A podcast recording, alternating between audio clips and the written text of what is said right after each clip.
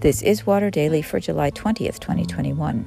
This week we look at John 6, 1 to 21, in which a multitude of people are fed on what looks like not enough.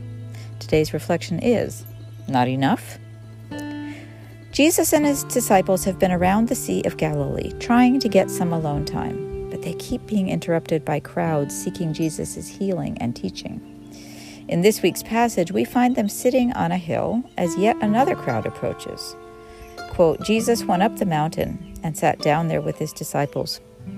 When he looked up and saw a large crowd coming toward him, Jesus said to Philip, Where are we to buy bread for these people to eat? He said this to test him, for he himself knew what he was going to do. Why did Jesus feel responsible for feeding the crowd? Did they look hungry? Did he want to keep them peaceful? Or is it just a setup for the miracle about to be revealed? John implies the latter. Jesus already knows the answer, but wants to know what Philip will say. Philip has done the math. Six months' wages would not buy enough bread for each of them to get a little. What are we to do when faced with a big need or a big challenge? Assess the cost. Jesus said that those who would follow him must count the cost, just as a builder setting out to erect a tower must project the expenses of material and labor. So, in ministry, we need to estimate what any given mission will require. Philip does this and concludes that the cost is greater than they could ever manage. I've heard more than one church leader do the same. But assessing the cost is only one step. One also has to inventory the assets at hand. Andrew takes this step, asking around, doing some recon. Quote, one of his disciples, Andrew, Simon Peter's brother, said to him, there is a boy here who has five barley loaves and two fish. Andrew does his homework, but comes to the same conclusion as Philip. It's not enough. Quote, but what are they among so many people?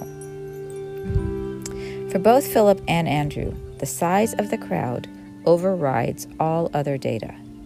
The magnitude of the need shuts down their ability to think creatively and act strategically.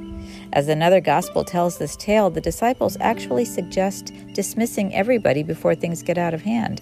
The idea of feeding the crowd does not occur to them, it's impossible.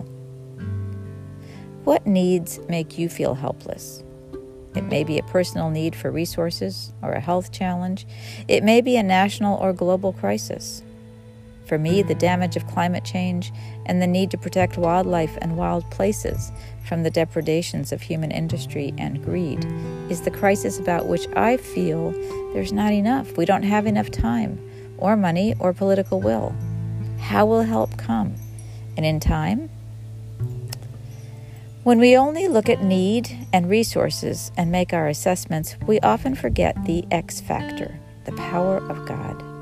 Jesus knew God could feed that crowd through his disciples. He needed his followers to learn that lesson for themselves. Today, I invite you and me to sit with a situation that to you feels too big, too scary, too impossible. Then imagine what Jesus sees when he looks at that situation. Try to see it through his eyes. Where are the resources? Where is the abundance? Where do you see God energy at work? That's the place to go to get our faith renewed and start feeding.